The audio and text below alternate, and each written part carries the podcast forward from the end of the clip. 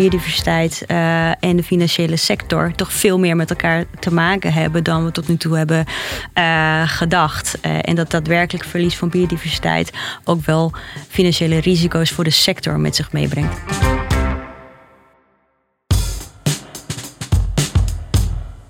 Je luistert naar DNB Talks, een podcast van de Nederlandse Bank. In deze podcast bespreken we actuele financieel-economische vraagstukken met verschillende specialisten van DNB. Welkom, leuk dat je luistert naar de allereerste aflevering van DNB Talks. Ik ben Christa Ariens en vandaag zit ik tegenover Daniela Pilic en Joris van Toor. Jullie werken allebei als strategieadviseurs bij de Nederlandse Bank. Eh, we gaan het vandaag hebben over biodiversiteit, maar ik ben eerst heel erg benieuwd naar jullie. Ja, uh, hi. Mijn naam is Danielle. Ik werk al, even kijken, zes jaar bij de Nederlandse Bank. Uh, begonnen bij financiële markten en sinds drie en een half jaar bij afdeling strategie, waar ik samen met Joris uh, werk aan verschillende projecten, waaronder het project over biodiversiteitsverlies. En um, ja, uh, ja, de Nederlandse Bank was altijd eigenlijk voor mij een, een plek waar ik heel graag uh, had willen, of zo, willen werken. Er stond gewoon op mijn lijstje, op mijn ja, bucketlist. Um, ja, mijn moeder die heeft altijd bij de Centrale Bank gewerkt in voormalig Joegoslavië, waar ik zelf vandaan kom. Dus ik wilde daar ook eigenlijk altijd wel een keer voor hebben gewerkt. Het is gelukt. en het is gelukt inderdaad. Ja. En jij, Joris, heb jij ook, uh, wilde jij ook altijd al bij de Nederlandse Bank werken? Nou, dat weet ik niet. Ik wist denk ik niet zo goed vroeger wat de Nederlandse Bank was. Maar uh, ik was vroeger altijd wel al helemaal dol op, uh, op geld. Vooral op, ja. Hè? Ja, op, op briefjes en op muntjes. Je had zo'n tijdschriftje, dat heet ook Geld. En dan kreeg je iedere week kreeg je dan een aflevering met een briefje van ergens van de wereld. En ook, ook een muntje. En dat, dat verzamelde ik. Dus dat vond ik altijd al wel heel interessant. En nou ja, de Nederlandse Bank is natuurlijk ook de plek waar nou, tot voor kort in ieder geval het goud lag. Maar ook allerlei muntjes uit de hele wereld. Misschien heeft het ook wel iets te maken met de handelsgeest van Nederland van vroeger. Um, dus, dus ja, in die zin was dat was dat eigenlijk wel. Was de cirkel wel heel mooi rond. Maar goed, ik heb een uh, uh, meer inhoudelijk heb ik eerst een proefschrift geschreven na mijn studie econometrie. En um, dat was hartstikke nuttig en soms ook wel leuk. Um, maar... Was dat een link met biodiversiteit? Nee, totaal nee? niet. Nee, nee. Ik, was, ik, ik keek naar de prestaties van banken voor, tijdens en na de financiële crisis. Hm. Um, nou, dat wetenschappelijk onderzoek dat heeft wel zijn charme, maar ik vond dat toch wat uh, eenzaam en eigenlijk ook uh, te ver af van de, de praktijk. Um, maar tegelijkertijd is het wel een hele mooie objectieve positie heb je, uh, kun, je, kun je aannemen als wetenschapper. En eigenlijk ja, bij de Nederlandse Bank je, zit je dichter bij de, bij de praktijk, bij het, het beleid zou je kunnen zeggen. Um, en tegelijkertijd hou je toch gewoon een hoge mate van, van onafhankelijkheid. Uh, dus in die zin past het, uh, past het ook gewoon heel goed bij mij. En hoe zijn jullie nou, want ik hoor bij jullie allebei eigenlijk helemaal niet een, uh, een achtergrond die dan bijvoorbeeld gaat over biodiversiteitsverlies. nee, jullie schudden ook allebei van niet. Um, hoe zijn jullie dan daarin beland? Ja, zal, zal, ja, begin jij maar. Want... Ja, nee, kijk, um, dus ik ben drie jaar, bijna drie jaar werk ik nu bij de, de Nederlandse Bank. En net toen ik begon, toen was, was er een project gestart naar de Sustainable Development uh, Goals. Um, en dat, dat, daar hebben we eigenlijk gekeken naar een aantal duurzaamheidsproblemen, uh, waaronder uh, mensenrechtencontroversies, waterschaarste, grondstofschaarste en ook biodiversiteitsverlies. Dus alleen toen een beetje kwalitatief wat hoog over hebben gekeken van oké, okay, hoe leidt biodiversiteitsverlies nou tot problemen voor de financiële sector? Ja. En wat wel heel leuk was, naar aanleiding daarvan benaderde het Planbureau voor de Leefomgeving. Dus dat is een, eigenlijk uh, ja, het planbureau in Den Haag dat allerlei onderzoeken doet, op, ook op het gebied van klimaat voor, uh, voor de overheid. Uh, benaderen ons van, willen jullie op dat biodiversiteit, ja, dat moet hartstikke leuk wat jullie gedaan hebben, maar dat kan wel een slagje verder. En daar willen we eigenlijk, willen jullie daar niet samen met ons doen. En dat was eigenlijk de aanleiding voor dit, dit traject. Uh, uh, nou ja, en dat is uh, hoe het begon. Ja. In juni hebben jullie een rapport gepubliceerd, Biodiversiteit en de financiële sector, een kruisbestuiving. Vertel. Klopt. Uh, ja, het is misschien wel uh, in juni, 18 juni, is het rapport gepubliceerd. Een gezamenlijke uh, gewerk van DNB en Planbureau voor de, voor de Leefomgeving. Waarin we hebben gekeken naar de risico's van biodiversiteitsverlies voor de financiële sector. Eigenlijk zit het in, in de titel, een kruisbestuiving. En dat verwijst eigenlijk, dat woord verwijst eigenlijk naar twee zaken. Kruisbestuiving, samenwerking tussen Planbureau voor de Leefomgeving en de Nederlandse Bank. De een vooral gericht op biodiversiteit en ecologische aspecten uh, van natuur. En de Nederlandse Bank vooral financieel, economisch. Om die twee werelden bij elkaar te brengen. En anderzijds een kruisbestuiving omdat biodiversiteit uh, en de financiële sector toch veel meer met elkaar te maken hebben dan we tot nu toe hebben uh, gedacht. en dat daadwerkelijk verlies van biodiversiteit ook wel financiële risico's voor de sector met zich meebrengt. En dat hebben we dus in, in het rapport proberen te onderbouwen en te kwantificeren. En jullie waren daar partners in crime? Ja, klopt. We hebben uh, ruim een jaar uh, samen hier aan gewerkt. Ik kan wel zeggen bloed, zweet en tranen. Maar de samenwerking is, moet ik zeggen, voorbeeldig verlopen. Wat mij betreft tenminste. Daniela zit te lachen, dus ik denk dat dat ze, ze lacht op de goede manier. Ja, ja, ze lacht op de goede manier. Nee, dat klopt. Dus daar hebben we... Uh, nee, dat, was hartstikke, dat is hartstikke leuk. Het is sowieso veel leuker om zulke dingen samen te doen dan uh, alleen maar in je eentje. Ja, uh, en we je kan elkaar scherpen natuurlijk. Ja, precies. Nou ja, en je moet niet vergeten, we hebben natuurlijk ook met twee mensen van het Planbureau over de Leefomgeving gewerkt. Ja. Ehm, maar het is wel, wel degelijk zo dat vooral Daniela en ik veel, veel, veel hebben samengewerkt. Ja. Ja, want even voor we verder gaan, wat verstaan we precies onder biodiversiteitsverlies? Uh, biodiversiteitsverlies. Ja, biodiversiteit is eigenlijk een, een, een verzamelterm. Diversiteit, uh, zit al in het woord. Uh, van alles, alle levende soorten, dieren, planten op, op, ja, op deze aarde. En wat er in de afgelopen, in de recente jaren is er heel veel onderzoek naar gedaan. Van dat er in de afgelopen tijd dus heel veel aan biodiversiteit verloren is gegaan. dus dat betekent en dat er in de komende jaren, zelfs uit onderzoek blijkt nu, een half tot een miljoen planten en dieren dreigen te, uit te sterven. Dus eigenlijk gewoon verloren gaan. En uh, voor een belangrijk deel uh, als gevolg van klimaatverandering. En, en, en, dat gaat ook echt over binnen de komende vijf jaar, toch? Heb ik begrepen? Dat er zoveel. Um, nou, dit was in een, in, in een iets langere periode. Okay. Uh, ik geloof tot en met 2000, uh, 2050 hebben ze gekeken. Okay. Okay. Um, dus we hebben nog even om, om, het tij, om de tijd te keren. Maar in ieder geval, het is, het is, de boodschap is ernstig genoeg. En het is inderdaad als gevolg van klimaatverandering deels. Maar ook door ons eigen, ook door een directer toedoen van mensen. Dus vervuiling, overexploitatie, veranderend landgebruik. Denk aan uh, ook ontbossing um, en, en veranderend zeegebruik dus over bevissing. Uh, allemaal uh, van invloed op, uh, ja, op biodiversiteit en dus ook daarmee op het, eh, bijdragend aan het verlies ervan. Tja. Ik, word al, ik vind het altijd, nee, altijd als ik dat hoor, denk ik, jeetje jongens, kunnen, waar kunnen we nu naartoe om iets te doen? om iets te veranderen? Maar jij noemde net al heel even, uh, Joris, je had het even over de relatie tussen biodiversiteitsverlies en de financiële sector. Wat kan je daar eens iets meer over vertellen? Ja, um, nou kijk, wat Daniela net al uh, eigenlijk uh, vertelde, is dat die biodiversiteit staat, staat onder druk. En we moeten eigenlijk een klein sprongetje maken van, van biodiversiteit naar zogenoemde ecosysteemdiensten. En mm nou, dat is een beetje technische term, maar wat het eigenlijk betekent, is dat zijn de baten van de natuur voor de maatschappij. Dus voor jou en voor mij. Uh, en nou, waar kun je dan aan denken? Voorbeelden zijn uh, uh, insecten die gewassen bestuiven. Bijvoorbeeld cacao is voor 95% afhankelijk van dierlijke bestuiving. Dus nou, een, product, een, grondstof die voorkomt in zeer veel producten. Um, en je kunt je goed voorstellen dat als die biodiversiteit onder druk staat, het leveren van die ecosysteemdiensten, die geleverd worden door de natuur, ook onder druk komen te staan. Nou, en dat noemen we, uh, hebben wij in ons rapport en in ons onderzoek uh, gelijk aan de terminologie van klimaatproblematiek voor de financiële sector fysieke risico's genoemd. Hè? Dus de fysieke ja. omgeving die verandert en als gevolg daarvan ondervinden, ondervindt de maatschappij, maar waar wij vooral naar kijken is eigenlijk bedrijven.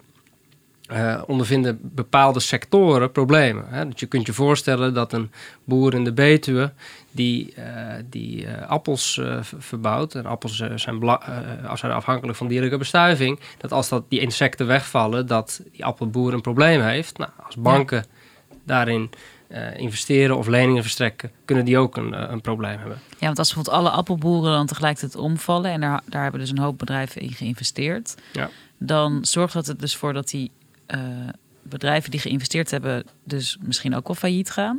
En dat heeft dan dus weer een invloed op de markt. Of hoe kan je me die laatste schakel nog iets duidelijker Nou, dus wat, precies, precies wat jij uh, schetst. Stel dat, uh, ik noem maar wat, in de Betuwe al die, die boeren uh, niet, ja, niet meer verder kunnen. Ze hebben geen oogst omdat er geen bestuiving plaatsvindt. Um, dan is het inderdaad zo dat een bank die al, al, al, die boeren leningen heeft verstrekt... ja, die, die, die, die boeren kunnen dat niet terugbetalen. Dus die bank zit met een ja, oninbare leningen. En dat gaat uh, direct ten koste van het resultaat van, uh, van die bank. Hè. Dat kost, uh, kost geld. Ja. Um, het is natuurlijk zo, en dat, dat is ook wel wat, we, wat wij moeten toegeven. We hebben.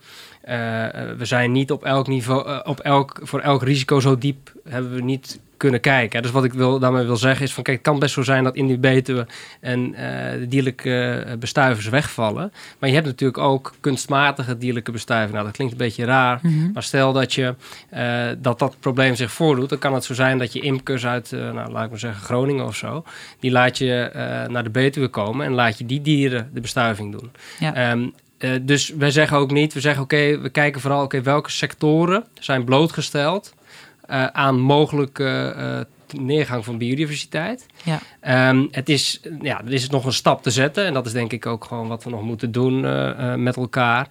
om te kijken van oké, hoeveel risico is dat nou echt? Dus welke leningen, welke boeren lopen nou echt het risico dat ze bijvoorbeeld echt omvallen? dat is nog een, ja. een stap verder. Ja. ja, maar dan, en dan heb je dus de stap daarna eigenlijk. Dus als dan uh, dus de bedrijven gaan, stel nou dat de boeren inderdaad omvallen en die bedrijven gaan die klappen va eh, vangen. Ja. Maar waar is dan de schakel naar, naar DNB? DNB houdt toezicht op die financiële instellingen en op de soliditeit, zoals dat mooi heet. Dus de, de financiële positie van uh, uh, financiële instellingen moet solide zijn. Uh, daar houden wij toezicht op. En op het moment dat heel veel van die kredieten die verstrekt zijn aan die boeren in de Betuwe niet meer inbaar zijn, dus dat die boeren in financiële problemen komen omdat er bijvoorbeeld geen bijen zijn om de gewassen te bestuiven en omdat ze, de alternatieven wellicht te duur zijn om daarin te investeren, dan komen de, of dan komen de kredietverstrekkers, in dit geval banken, in problemen omdat die leningen niet meer terugbetaald worden. Dus dat betekent dat banken voor een deel uh, houden ze daar al vanzelf rekening mee. Want ze, dat heet dan voorzieningen. Dat, daar, ze houden gewoon een potje geld apart om uh, voor als het eventueel misgaat, om die verliezen te kunnen compenseren. Maar als dat stel dat dat op grote schaal gebeurt, dan uh, kan dat inderdaad de kosten gaan van, uh, ja, van, de, van, van de solide positie. En dan komen wij als DNB, als toezichthouders, in spel. En omdat, omdat dat onze, onze taak is om te zorgen dat die instellingen solide blijven. Want op het moment, je wil het domino-effect wat we hadden in, eh, in de kredietcrisis uh, ook, wat je, wat je hebt gezien, wil je inderdaad voorkomen dat, want die, al die financiële instellingen zijn natuurlijk ook met elkaar verbonden. Ja. Uh, dus je wil voorkomen dat problemen bij één instelling overspringen op de andere instelling. En dan heb je in geval het uh, stelsel dat dan aan het wankelen wordt gebracht. Zover is het nog niet, maar dat is wat er zeg maar, zou kunnen gebeuren op, grote, op, op grotere schaal. En als je ehm, dan even kijkt naar de financiële instellingen die afhankelijk zijn van ecosysteem Over wat voor bedragen gaat het dan? Voor wat voor bedragen? Ja, we hebben inderdaad in ons onderzoek uh, gekeken van, nou ja, uh, inderdaad, die fysieke risico's, daar zijn instellingen van, uh, er zijn bedrijven in ieder geval van, van in de eerste plaats van afhankelijk. En vervolgens de financiële instellingen die daar geld aan verstrekken. En uit onze analyse van de portefeuilles waar wij inzicht in hebben van de financiële instellingen, is dat 500 miljard aan, investeren of aan kredietverstrekkingen, aan investeringen, die in verband kunnen worden gebracht met die fysieke risico's. Of dus die het afhankelijkheid. Gaat over enorme van, bedragen. Het gaat over enorme bedragen. Dat is een, ik denk, uh, als ik me niet vergis, uh, bijna 40% van de, van de totale portefeuille die, uh, die wij hebben onderzocht. Ja. Je noemde net al eventjes fysieke risico's. Zijn er meer risico's waar je mee te maken hebt? Ja, dus, uh, dus fysieke, risico's gaat eigenlijk over veranderingen in uh, de fysieke omgeving die kunnen leiden tot, risico's, fysieke risico's. Maar daarnaast hebben we ook gesproken in het, in het rapport over transitierisico's. Nou, het woord transitie impliceert hè, dat er een bepaalde verandering is in de eigenlijk economie.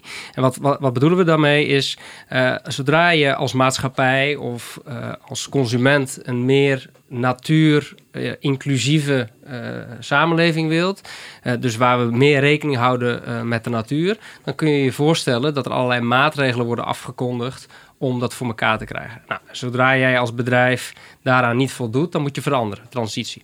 Voorbeeld, dat is de Nederlandse stikstofcrisis.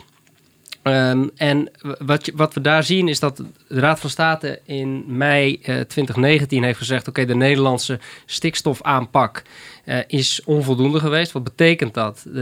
We stoten te veel stikstof uit, bijvoorbeeld door de mest van, uh, van, van het vee. en als gevolg daarvan is het zo dat bepaalde biodiversiteit, bepaalde planten en ook dieren die niet goed tegen stikstofrijke grond kunnen, die worden verdreven door planten en dieren die juist heel goed gedijen op die stikstofrijke grond. En wat betekent dat? Dan heb je een neergang in biodiversiteit. Nou, vanuit Europa zijn er uh, allerlei richtlijnen, habitat- en vogelrichtlijn, uh, waaraan ook Nederland moet voldoen om uh, dat probleem te beteugelen.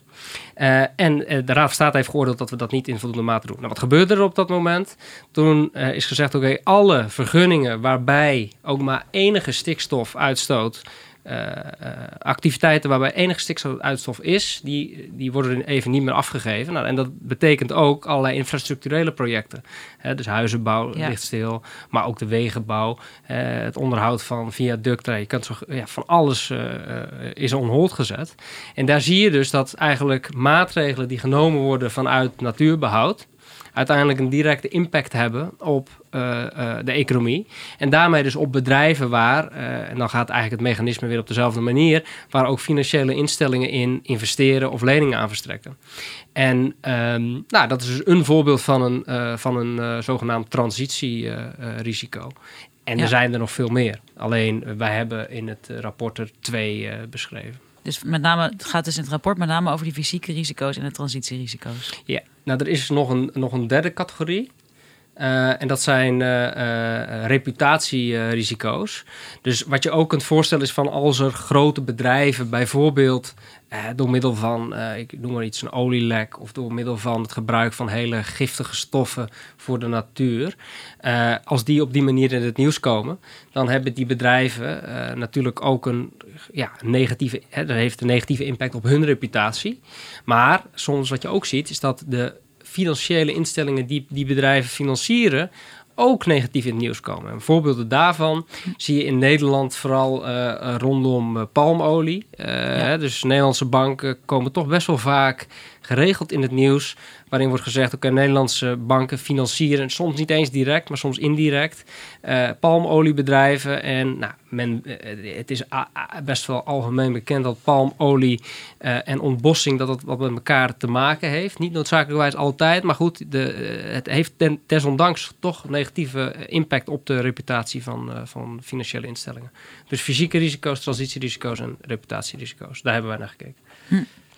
En Daniela, wat, wat is, uh, welke vorm van biodiversiteitsverlies vormt eigenlijk de grootste het grootste risico momenteel voor de financiële sector? Um, dat, uh, dat is eigenlijk niet. Uh, dat, dat is eigenlijk op, op voorhand en op basis van ons onderzoek heel lastig te zeggen. Want uh, wat, wij ook, wat wij ook inderdaad aangeven in het rapport is: wij hebben, en Joris gaf het ook net aan, wij hebben slechts een aantal risico's in kaart gebracht. En ja. um, dat wil niet zeggen dat de risico's die wij en de voorbeelden die wij geven voor deze drie risico's, die we hebben onderzocht, dat dat ook meteen de meest uh, grote uh, risico's zijn en de meest relevante risico's. Sterker nog, uh, dit, daar zijn waarschijnlijk nog andere, vele andere risico's die wij niet in kaart hebben gebracht. Simpelweg omdat er niet genoeg data beschikbaar is om deze, om deze risico's goed in kaart te brengen. En omdat er ook de kennis tussen de wisselwerking van biodiversiteit en ecosysteemdiensten en economie anderzijds eh, nog op dit moment beperkt is. Om nu te kunnen zeggen van nou, deze risico's, dat zijn echt de grootste risico's van biodiversiteitsverlies. Het, het heeft er ook mee te maken dat dit uh, allemaal over heel recent onderzoek gaat denk ik. Ja, dit is uh, uh, die ecosysteemdiensten eigenlijk uh, waar we het net ook over hadden, die zijn pas geloof ik in 2005 echt zo geformuleerd. Dus die economische benadering van biodiversiteit is pas toen een beetje in, in het leven geroepen door de Verenigde Naties.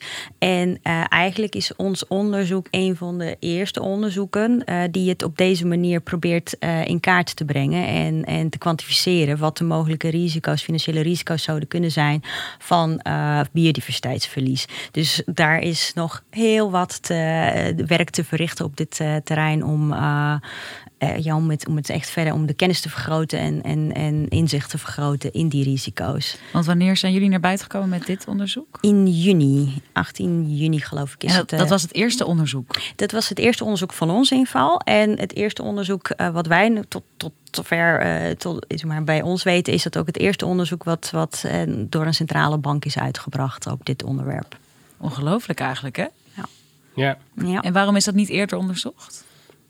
Nou ja, dat, dat, dat, is, dat is een goede vraag. Dat, dat vind ik moeilijk te beantwoorden voor uh, de 190 andere centrale banken. Of bedoel je bij, bij, de, bij de Nederlandse bank? Nee, ja, gewoon waarom is, het zo, waarom is er eigenlijk zo recent dan pas deze, komt deze, is deze vraag eigenlijk zo recent?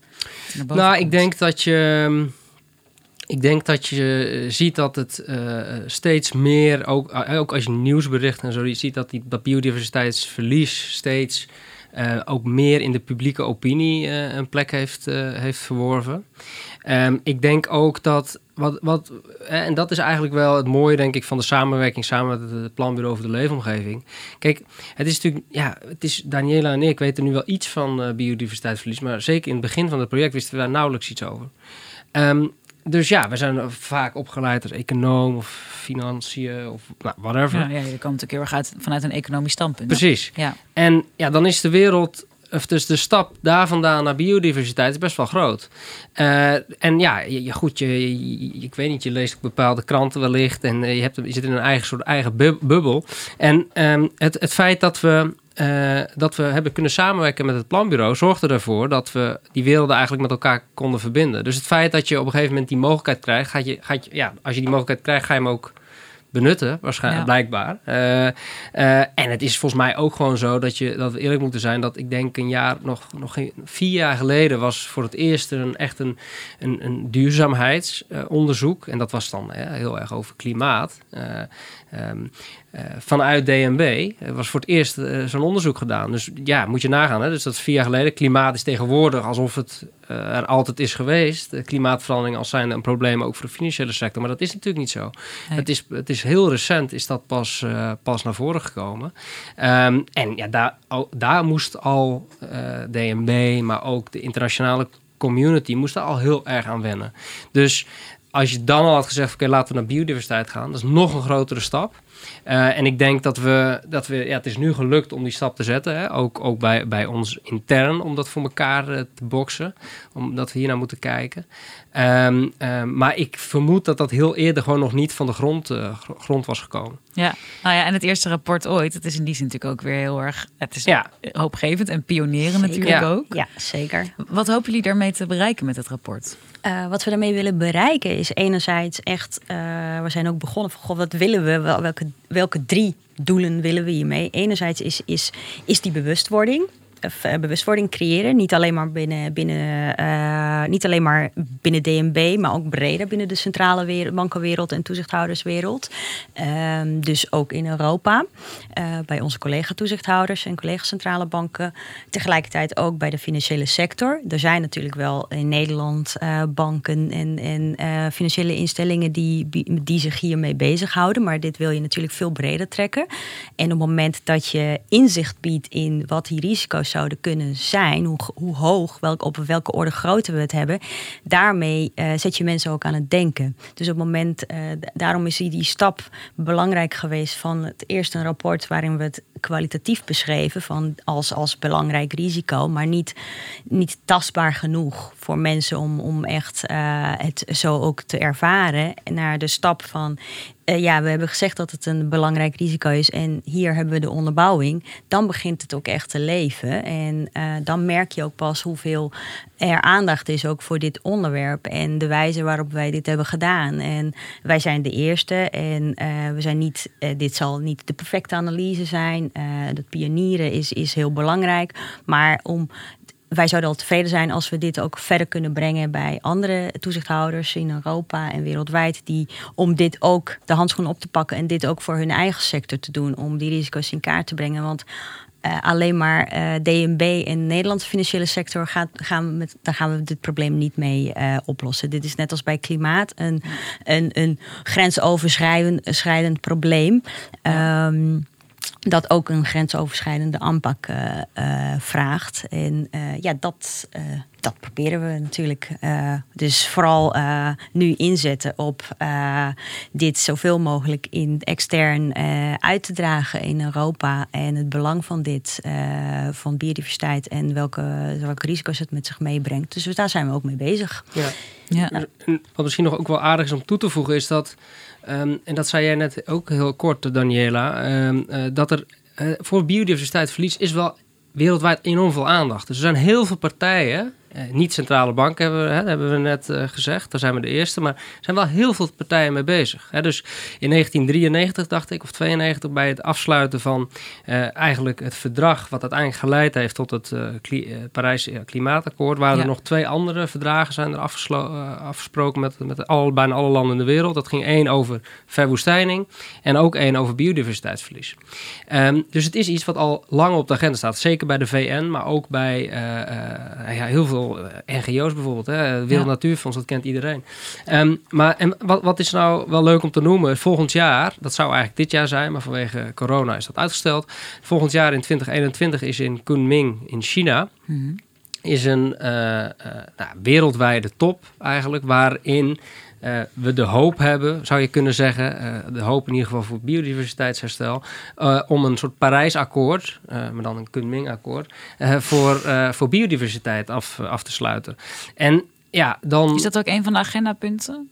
Nee, dat, dat is. Kijk, dus uh, ze zullen niet zo snel zeggen van we gaan uh, een Parijsakkoord voor. Dat is nee. een beetje in de wandelgangen. Maar het, het, het, doel van die bijeenkomst is echt om targets af te spreken, ja. wereldwijd. Van oké, okay, uh, we gaan bijvoorbeeld 30% van het wereldwijde aardoppervlak beschermen, hè, voor de nat natuurbescherming. Dus dat zijn, de vraag is wat eruit komt natuurlijk, het is een onderhandeling. Um, maar die zijn volop gaande, hè, dus de, voorbesprekingen en hopelijk gaat dat volgend jaar plaatsvinden.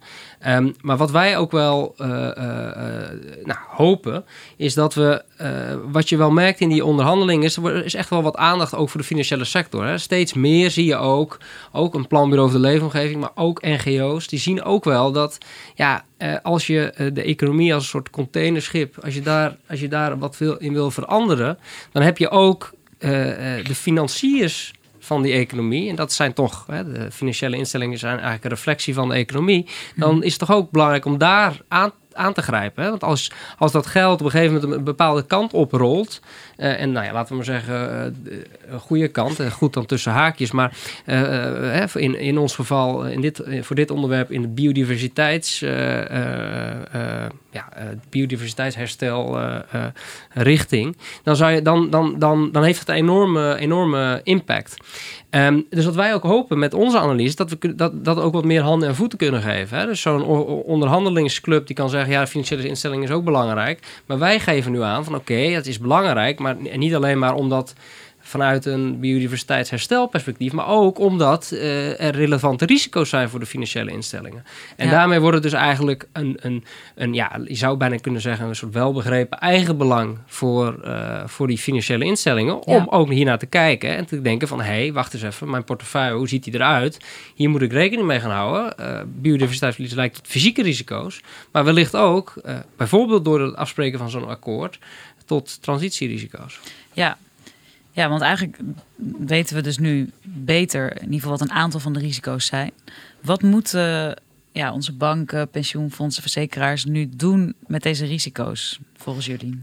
Ehm, wat wij in het uh, rapport ook zeggen, uh, is wij hebben hier een, een, in kaart proberen te brengen aan de hand van een aantal voorbeelden van die, die die risico's illustreren. Van wat de eventuele blootstelling is van de sector in zijn geheel aan die risico's. En wat wij ook uh, aan de instellingen ja, vragen, adviseren, is om vervolgens naar hun eigen portefeuilles te kijken. Want dat is per instelling natuurlijk anders. Dat hebben wij natuurlijk niet gedaan. Te kijken van, nou ja, hoe hoe groot is die blootstelling uh, van hun portefeuilles aan de risico's van biodiversiteitsverlies. En tegelijkertijd krijgen van, nou ja, zijn er ook uh, per investering en per financiering zijn er ook maatregelen genomen door degene aan wie ze investering hebben uh, verstrekt om eventuele risico's te ondervangen. Uh, en dan pas weet je, op het moment dat je daar uh, die twee saldeert, weet je wat ook je, je risico's daadwerkelijk ook zijn als instelling. Uh, omdat jij zelf als, als, als financiële instelling zicht hebt op je eigen portefeuille en de maatregelen die je eventueel zelf neemt en degene die aan wie je het geld verstrekt om risico's van biodiversiteitsverlies een beetje te compenseren, dan kan je uiteindelijk ook echt, echt dat, uh, waar Joris het in het begin van het interview over had, echt die risico's ook in, in kaart brengen. Want wij, wat wij in het rapport hebben gedaan, is echt de blootstelling. Ja. Uh, van wat dit, dit zo inderdaad, dit staat op het spel. Maar wat uiteindelijk echt het risico is, dat kunnen we alleen maar doen samen met de instellingen zelf. Want die hebben echt het volledige zicht op ook de maatregelen die ze zelf nemen en de instelling en de bedrijven aan wie ze leningen verstrekken. Ja, want dat is, dat is heel concreet te maken. Hè? Bijvoorbeeld, uh, dus weer die boeren in de Betuwe. Ja, kijk, wij zitten best wel ver weg van die boeren in de Betuwe. Niet per se... Uh, niet fysiek. Niet fysiek, maar... nou, um, uh, maar een bank, die heeft natuurlijk accountmanagers, of hoe ze dan ook heten. En die spreken die bedrijven en ja. de eigenaren. En daar zou je natuurlijk een keer, als jij die boer uit de Betuwe bent... een keer een vraag kunnen verwachten van een bank van ja, oké, okay, DNB heeft dit gedaan. Uh, hoe zit het bij jou met die uh, insectenbestuiving? Enig idee, weet je? Ja. Dus op die, manier, uh, op die manier kun je veel beter zicht krijgen op de daadwerkelijke risico's. En dat, dat kunnen wij vanuit die Ivoren Toren, zou ik bijna willen zeggen. Mm -hmm. Nee, vanuit die toren kunnen we dat natuurlijk niet allemaal overzien. Daar is simpelweg gewoon de informatie hebben wij daarvoor, daarvoor niet. Maar wat is dan jullie rol? Nou ja, dat, is, kijk, dat, is, dat, is, dat is, vind ik een goede vraag. Omdat het is een... Ik, je zou kunnen zeggen van... Um, Kijk, je zou bij dit soort onderwerpen kunnen zeggen van laten we een, als, als de Nederlandse bank een, een afwachtende houding aannemen. Hè. Laten we zeggen, oké, we kijken hier in principe zelf niet naar, uh, maar we gaan wel instellingen zeggen, ja, jullie moeten hier naar kijken en dit moet je doen en dat moet je doen. Um, ik denk dat we uh, de afgelopen jaren hebben laten zien dat we dat eigenlijk dat, dat, dat we eigenlijk wel wat verder willen gaan. Dus wij, ja, dat is dan misschien wat clichématig, maar een soort proactieve houding van, oké, okay, kijk Um, het is best, zijn best wel moeilijke onderwerpen. Klimaatverandering, uh, biodiversiteitsverlies uh, en dan ook nog een koppeling naar de financiële sector. Best wel lastig. En daar zit iedereen natuurlijk mee te struggelen. Ook alle, ook alle financiële uh, instellingen zelf. En daarnaast zijn zij ook nog eens een keer bezig met... Ja, ze moeten ook gewoon geld verdienen en hun eigen businessmodel draaiende houden. Dus ik denk ook dat, dat een afdeling waar wij zitten... en dat dat, dat dat ook ontzettend leuk maakt... is dat we tijd krijgen ook van, hè, vanuit DNB, en dat is, denk, maakt DNB ook super interessant om, uh, om een plek om te zitten, uh, om dit soort risico's uh, is nader onder, onder de loep te nemen. Ja. En ja, da daarmee heb je eigenlijk, denk ik, dien je twee doelen. Enerzijds voor jezelf, van je eigen organisatie. Hè, van oké, okay, je houdt jezelf scherp, van kijken we ook naar nieuwe risico's vooruitstrevend. Maar aan de andere kant zie ik het ook wel zelf als een, ja, een beetje een gebaar aan de, aan de, de financiële sector. In de zin van, ja, oké, okay, jullie vinden het denk ik ook heel moeilijk hoe hier naar te kijken. Kijk, wij doen een, geven eigenlijk een soort ja, een, een handreiking. Ja, Van oké, kijk, dit zijn uh, hoe wij ernaar kijken. Dit zijn voorbeelden. Op deze manier zou je ermee aan de slag kunnen gaan. Uh, uh, en, ja, en wij hopen dan denk ik ook dat ze daarmee aan, de slag, aan de slag gaan. En, want het is wel zo, kijk, wij, wij zitten bij... En, het is niet zo dat volgende week toezichthouders van ons bij financiële instellingen aankloppen en zeggen van hoe, wat is jouw biodiversiteitsrisico? En als je dat niet goed in kaart hebt, dat je dan een boete krijgt. Zo, zover nee. is het helemaal niet. Hè? Dus we staan echt aan het begin. En daar, wat Daniela zegt over die bewustwording, da, daar draagt het denk ik echt, uh, denk ik echt aan bij. Ja. ja. Ja, en eigenlijk aan de achterkant hebben jullie, kunnen jullie dus niet een, een rol vervullen, maar wel inderdaad in die zin gewoon een soort positieve push. En jongens, weet je wel, kijk hier eens naar, misschien nog eens aan blijven herinneren van. Ja. Ja. En, en plannen jullie ook nog nieuwe onderzoeken in die zin, of verder onderzoek? Eh, zeker. eh, kijk, eh, om, om misschien ook nog terug te komen op de, op de discussie van, van net. Ehm, kijk, dit is maar net het begin. Hè. We hebben dit onderzoek gedaan. Dit is het eerste onderzoek waarin we de eerste resultaten publiceren over de mogelijke blootstellingen aan biodiversiteitsverlies. Gaan jullie daar ook mee naar Europa met zo'n onderzoek vervolgens? Zeker. Ja, ja, maar de hele wereld gaan Hele we- wereld. wereld, ja. Wereldbank, IMF, OESO, ja. eh, Europese Commissie. Dat zijn allemaal eh, de, de, de, de Europese Centrale Bank. Dat zijn allemaal partners waar eh, in crime zou ik willen zeggen. Dat zijn allemaal eh, instellingen waar we dus dit, deze resultaten presenteren. En waar ook gewoon echt behoefte is aan die kennisdeling. En eh, ook onze, onze, ja, eh, onze wijze, zeg maar van aanpak, hoe wij dit hebben aangepakt, om die met, eh, met hen te delen, zodat zij hier vervolgens meer verder mee, eh, mee kunnen. ja.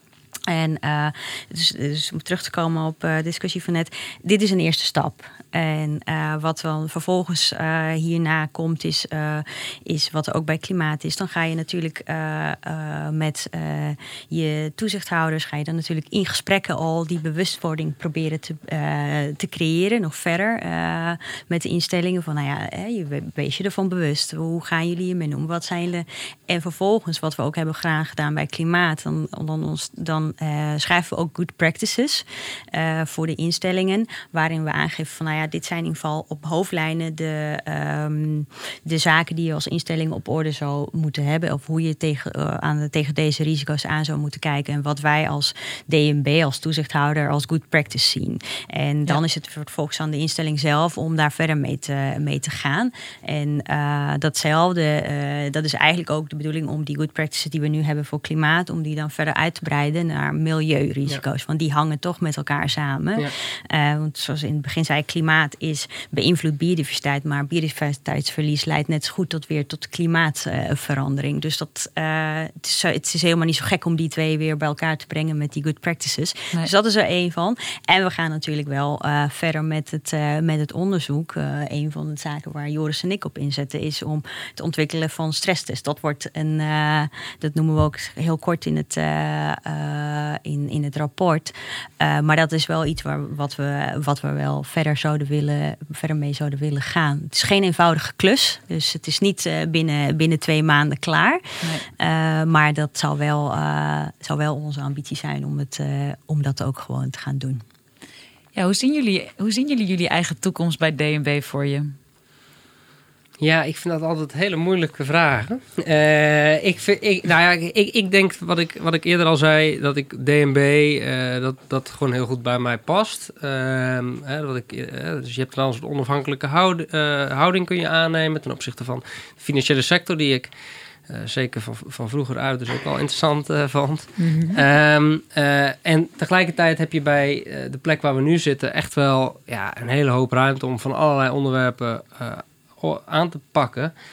Dus het is net als de biodiversiteitsverlies. Ja, dat, we hebben eigenlijk ontzettend veel geleerd in een, eh, in, in, in een jaar tijd. Ja, waar zou je dat eh, eh, op die manier kunnen doen?